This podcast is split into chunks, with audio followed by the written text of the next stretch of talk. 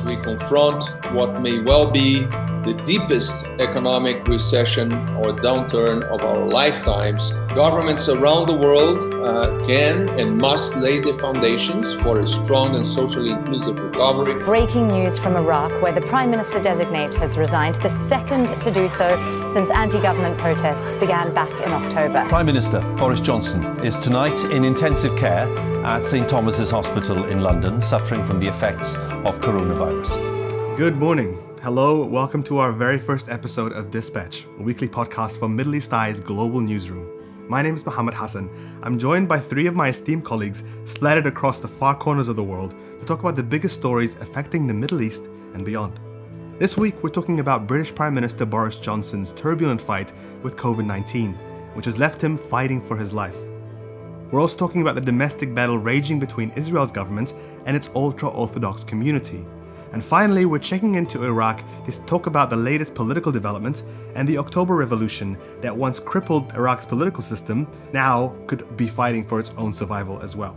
With me are none other than MEE's chief editor David Hearst, MEE reporter Alex McDonald, both checking in from London, and our Jerusalem bureau chief Lubna Masarwa. As for me, I'm currently in self isolation in New Zealand.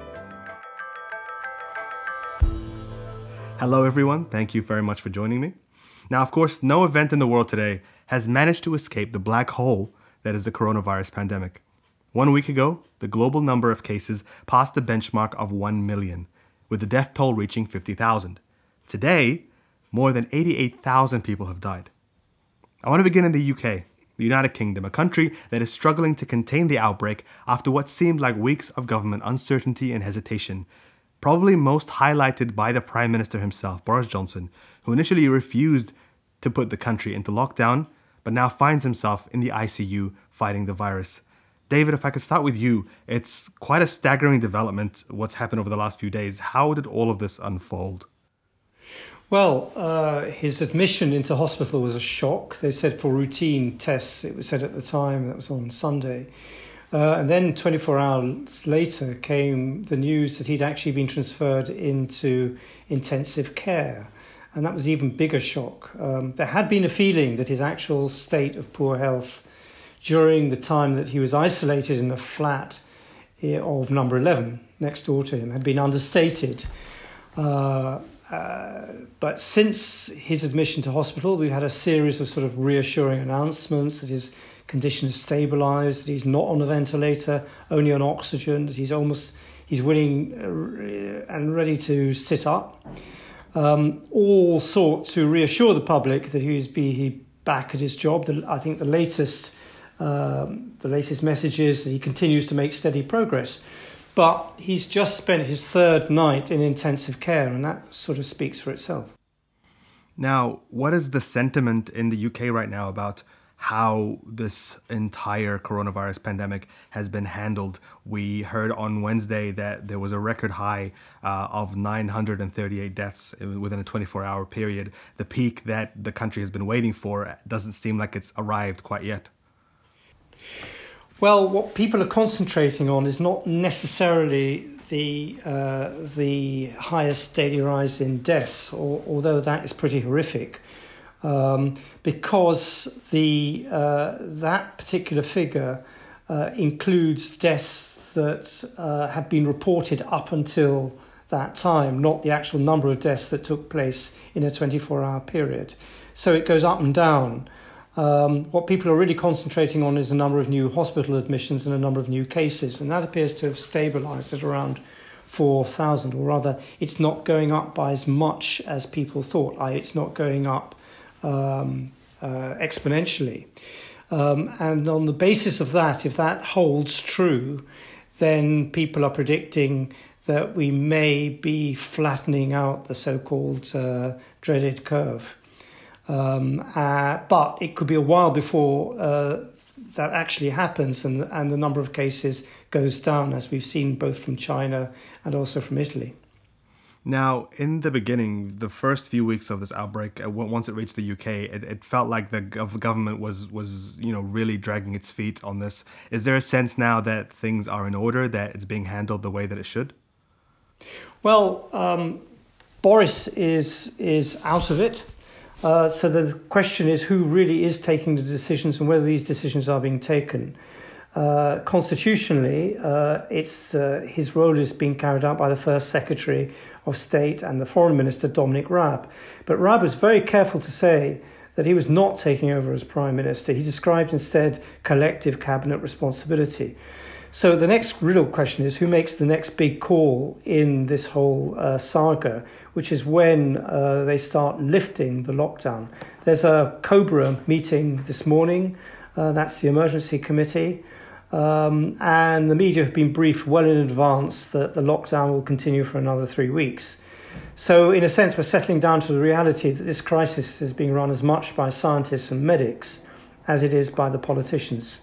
Politicians appear as chairmen to a debate in which the real speakers are the chief medical officer or the head of the NHS England or, or, or their deputies. But it will not be long before real political decisions have to be taken because the cost of the government's measures to support 80% of people's incomes, the damage to the economy, the discipline of maintaining the lockdown when that starts to fray at the edges, all of this will need political decisions. And then the answer will be who is really in charge to make the big calls.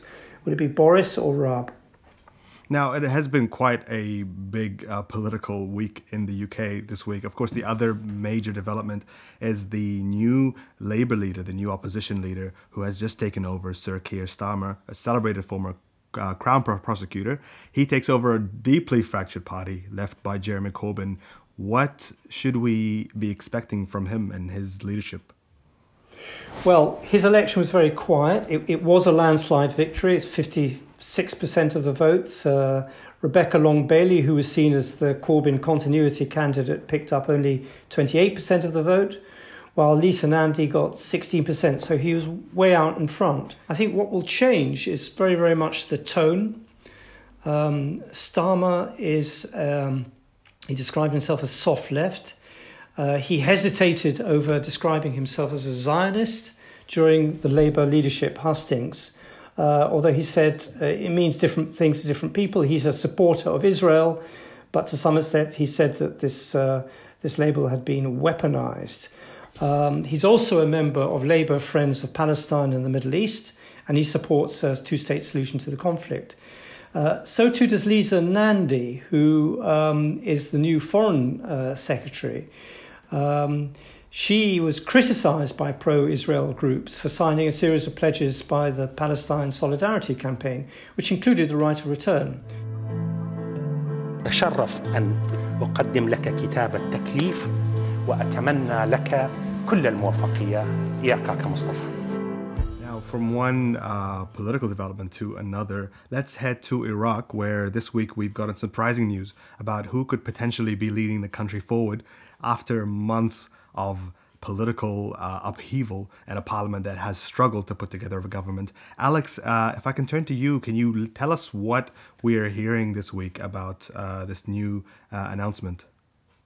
Sure. So the previous uh, designate for uh, prime minister in Iraq was Adnan al Zurfi. He is the second designates uh, in the last few months. Before him, it was Mohammed Tawfiq Allawi. Um, both, he was rejected by the parliament previously. This most recent uh, nominee has also been rejected by the parliament. Uh, Zurfi was seen uh, as very much in the kind of pro-American camp and was overwhelmingly rejected by most of the Shia blocs in um, parliament. And the new uh, nominee is apparently going to be uh, a man called uh, Mustafa al Kazimi, who was the uh, intelligence chief in Iraq. Now, the interesting thing about this is that Kazimi has been um, pushed by um, the Shia blocs in uh, parliament and has the support of the largest Sunni bloc as well. But only a few weeks ago, when his name was being touted as a possible successor to Allawi, uh, he was being uh, criticized heavily by many of the kind of uh, groups in Iraq aligned to Iran backed uh, militias and the militias themselves. And the reason for this is that rumors have continuously spread, uh, particularly among these groups, that Kazimi was somehow involved in the assassination of the uh, former Al Quds for Iranian Al Quds Force leader uh, Qasem Soleimani in January. I mean, in some ways, he's able to sort of straddle the line between the kind of Iran and the US, and he has been uh, been involved in mediations, attempted mediations between Iran and the US uh, in the last year. At the end of the day, arguably, it's any uh, nominee for prime minister in Iraq is basically uh, going to be grasping a uh, poison chalice, um, considering the you know myriad catastrophes the country seems to be facing at the moment. Um, collapsing oil price, the coronavirus epidemic, and the ongoing anti-government protest movement, who, of course, also reject Kazemi as they have all the previous uh, prime ministerial nominees as being part of the political establishment and one of the kind of you know corrupt elite. Now, uh, yeah, as you mentioned, you know the, the, the reason that all of this is happening, that the, the, the, parliament has struggled to, to pick up leader really for the last few months, is because of that protest movement that began in October, uh, really demanding all of the elite establishment in Iraq to to step down how has that movement come along now? Has it been able to survive given the current climate? Are there still people out on the streets? So, officially, the protest movement uh, suspended itself in uh, March with the coronavirus outbreak. Um, obviously, in terms of social distancing or self isolation, you can't really do that in the and as part of a kind of uh, you know tight knit sort of um, mass movement. However, um, not everyone has ad- adhered to this uh, call. So, uh, in certain parts of the country, such as in Nasiriyah, there are still squares, like the center of the city of Nasiriyah and the south, the square is still being occupied by some protesters. It's it's, it's a bleak time, but protesters I've spoken to certainly um, claim that they won't let this deter them, and that once this epidemic is over, or when, whenever um, lockdown ends, they will, uh, you know, return to the streets. And at the end of the day, all the problems Iraq is facing and has been facing for the last few years have not gone away, and if anything, they've got worse and are getting worse as a result of coronavirus. So, you know, you you can't um, permanently rep- uh, repress um, a, a spontaneous uprising if the causes of it are still there. Now, if you can touch on what's been happening in the country uh, over the last month with the spread of this the pandemic, you know, the stats say that there's only 1,200 cases in Iraq, but also they've been testing at a very, very low rate. What is the picture that we have so far about what's happening and how the government's been handling it? So, since Mar- I mean, since February, there have been kind of measures put in place to try and restrict the spread of the virus. Um, there have been, you know, stopping flights with Iran, closing the border curfews have been put in place. Um, and uh, yeah, there's been uh, closures of certain closures of um, some religious sites. However, it's been um, very hard to kind of um, enforce it en masse across the country. Uh, not least because many of the most influential figures in Iraq have been, uh, shall we say, uh, prevaricating over it and giving very mixed signals but also there's been a lot of people who have basically questioned uh, the figure statistics being put out by the government. Um, a report by Reuters suggested that there are you know many thousands more people who are infected, and that these infections have been confirmed, but they're not being put in the official statistics and and the government was so incensed by this report by Reuters that they actually um, hit a fine on Reuters and suspended their license in the country for several months. Uh, on top of that, uh, Iraq's healthcare system is um, poor, shall we say, and has been devastated by years of conflict, devastated by uh, corruption. Um, in terms of the statistics, it, Iraq has about 1.4 hospital beds per every thousand people uh, 0.4 per every thousand people, uh, 0.4 doctors per every thousand people. There's about there's about 500 ventilators in the entire country. So yeah, and yeah, all the doctors I've spoken to basically say that you know Iraq's just about managing at the moment, but basically if there's a massive spike in infections, the system, the healthcare system will collapse. Police are continuing operations together with the Ministry of Health in order to implement and prevent the movements of people. Specifically where we are in the city of Nemrak, the area is on lockdown and our police units are in and around the area to prevent anyone from coming in and preventing anyone from coming out. Now, if we can turn to another country in the Middle East, uh, in Israel, bitter tensions between Israel's government and the Haredi or the ultra Orthodox communities have been simmering Uh, now, they feel like they've been disproportionately targeted in the midst of the coronavirus lockdowns. Lubna, can you explain to us what's been going on over this week, and but also over the last two weeks? In the past few weeks, Haredi community, the ultra-Orthodox community, have been blamed of spreading the coronavirus. Um, and it's created a lot of tension, it's created a lot of discrimination, a lot of a wave of hate against the Haredi. And almost everywhere you go, you just hear the blame against the Haredi community as the ones who hold the coronavirus. Uh, the media in Israel played a very intensive role to highlight the, the Haredi community, also in a visual way, like showing the neighborhood of Mea Shearim, which is a Haredi neighborhood in Jerusalem, uh, showing many kids in the streets, showing them praying in the synagogue, and uh, representing them as a group that is not uh, um, respecting the rules by the health ministry.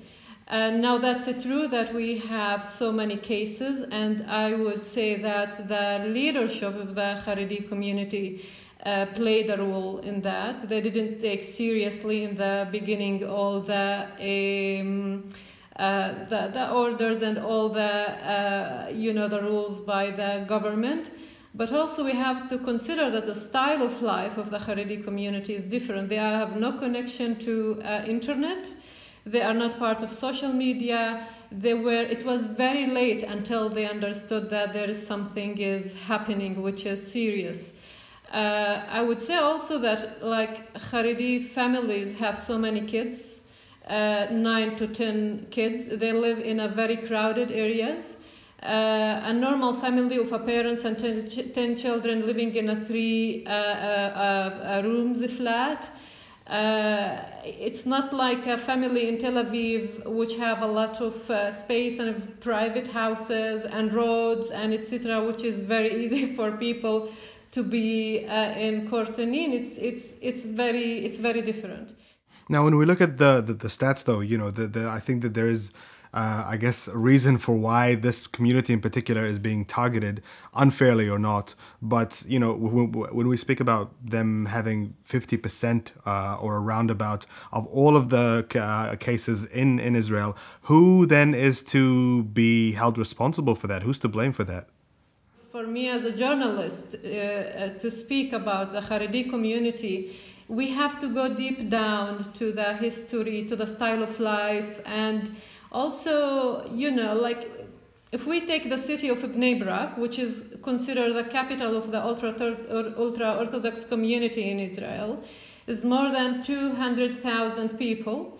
Uh, in the in this city, uh, 1,300 people have uh, coronavirus, more than yeah, promaxily, and all the rest of the of the of the of the city being punished.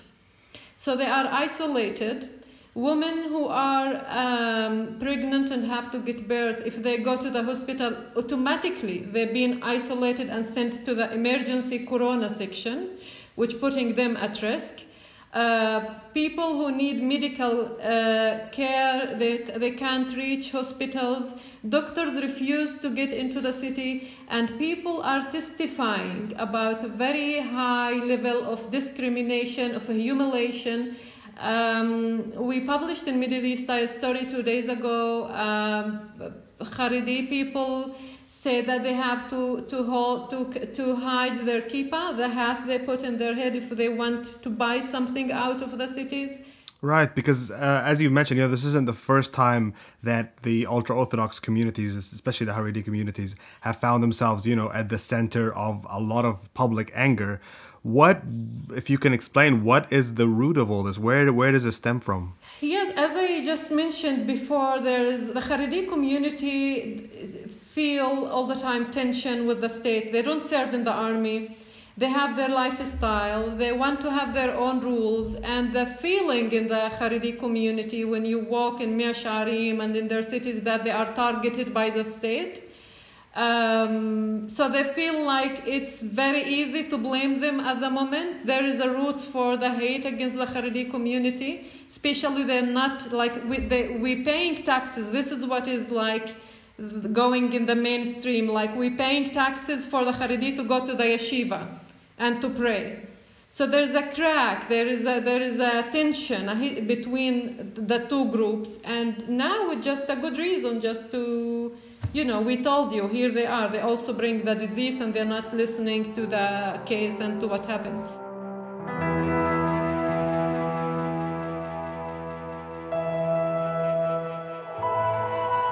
So let's go back to some positive news. The Prime Minister has been moved from the intensive care unit where he has spent the last three nights. Uh, with this news breaking in the past hour or so, don't want to leave you guys without checking in on you and how you've been doing personally. Obviously, the coronavirus pandemic, everything that's happening in the world right now, is affecting all of us as individuals. All of us right now are sitting in our living rooms where we're also working and we're, we're spending 24 hours a day. Uh, Lubna, if I can ask you, you know, how have you been doing? How what are things like in Jerusalem right now? Well, you know, who, um, um, the friends who knows me, they live, they know that I'm living in the car usually. I drive from Ramallah to, to Haifa, to Hebron, to Bethlehem. Uh, the type of my work is a lot of being in the field, meeting people, covering stuff. So I find myself at home um, very alone. I didn't see people since a long time.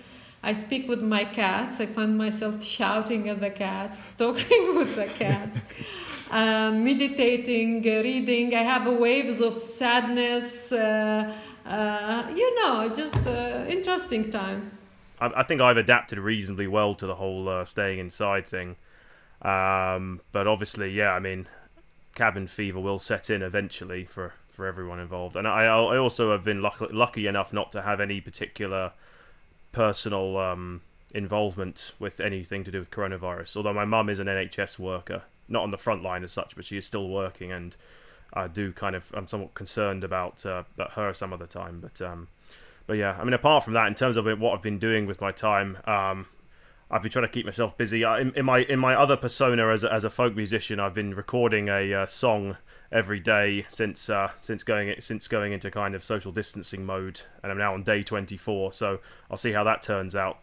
Um, but yeah, um, you you basically got a double album on your hands. Oh, more more than that. Yeah, no, I've got about Yeah, well, it's 24 five, five minute long songs, so that's what that's. I mean, that's yeah, sev- several albums on the go. But yeah, check out my Instagram, Twitter, or Facebook if you want to see him. Yeah, absolutely. What about you, David? How are you keeping busy in these times? Oh, I'm keeping busy, all right. I've got a nice big garden, um, uh, and I moved from a laptop to the garden quite happily. One of my sons brings all the groceries to, to, to the door and leaves it there. Uh, I make the bread for him. I mean, it's it's fine on a personal level. Uh, however, I do know uh, of uh, now f- uh, four people who've died personally, um, and um, death is all around you. Um, uh, quite recently, I had to take my wife to the hospital because she slipped down stairs, and as it happened, only um, Uh, uh, sprained her ankle, didn't didn't break it. Uh, uh but the reception we got in, in hospital was, You're mad to come here. What the hell are you doing here? And we can do nothing for you. Go out as quickly as possible. So there's this whole question in, in, in just in local hospital care of what they can do for you, what they're there for. But we also have to live our lives. We also have to go to hospitals. We also have to go to work. Um, we have to get paid. We have to shop. And all of these things people are now digesting, and it's it's becoming really apparent as the lockdown, uh, you know, goes into another three three week period. That these are the real problems we're going to have to face. We're going to be talking less about the virus itself and more about how we, um, what sort of world, uh, how the world is shaped when we re-emerge from our bunkers.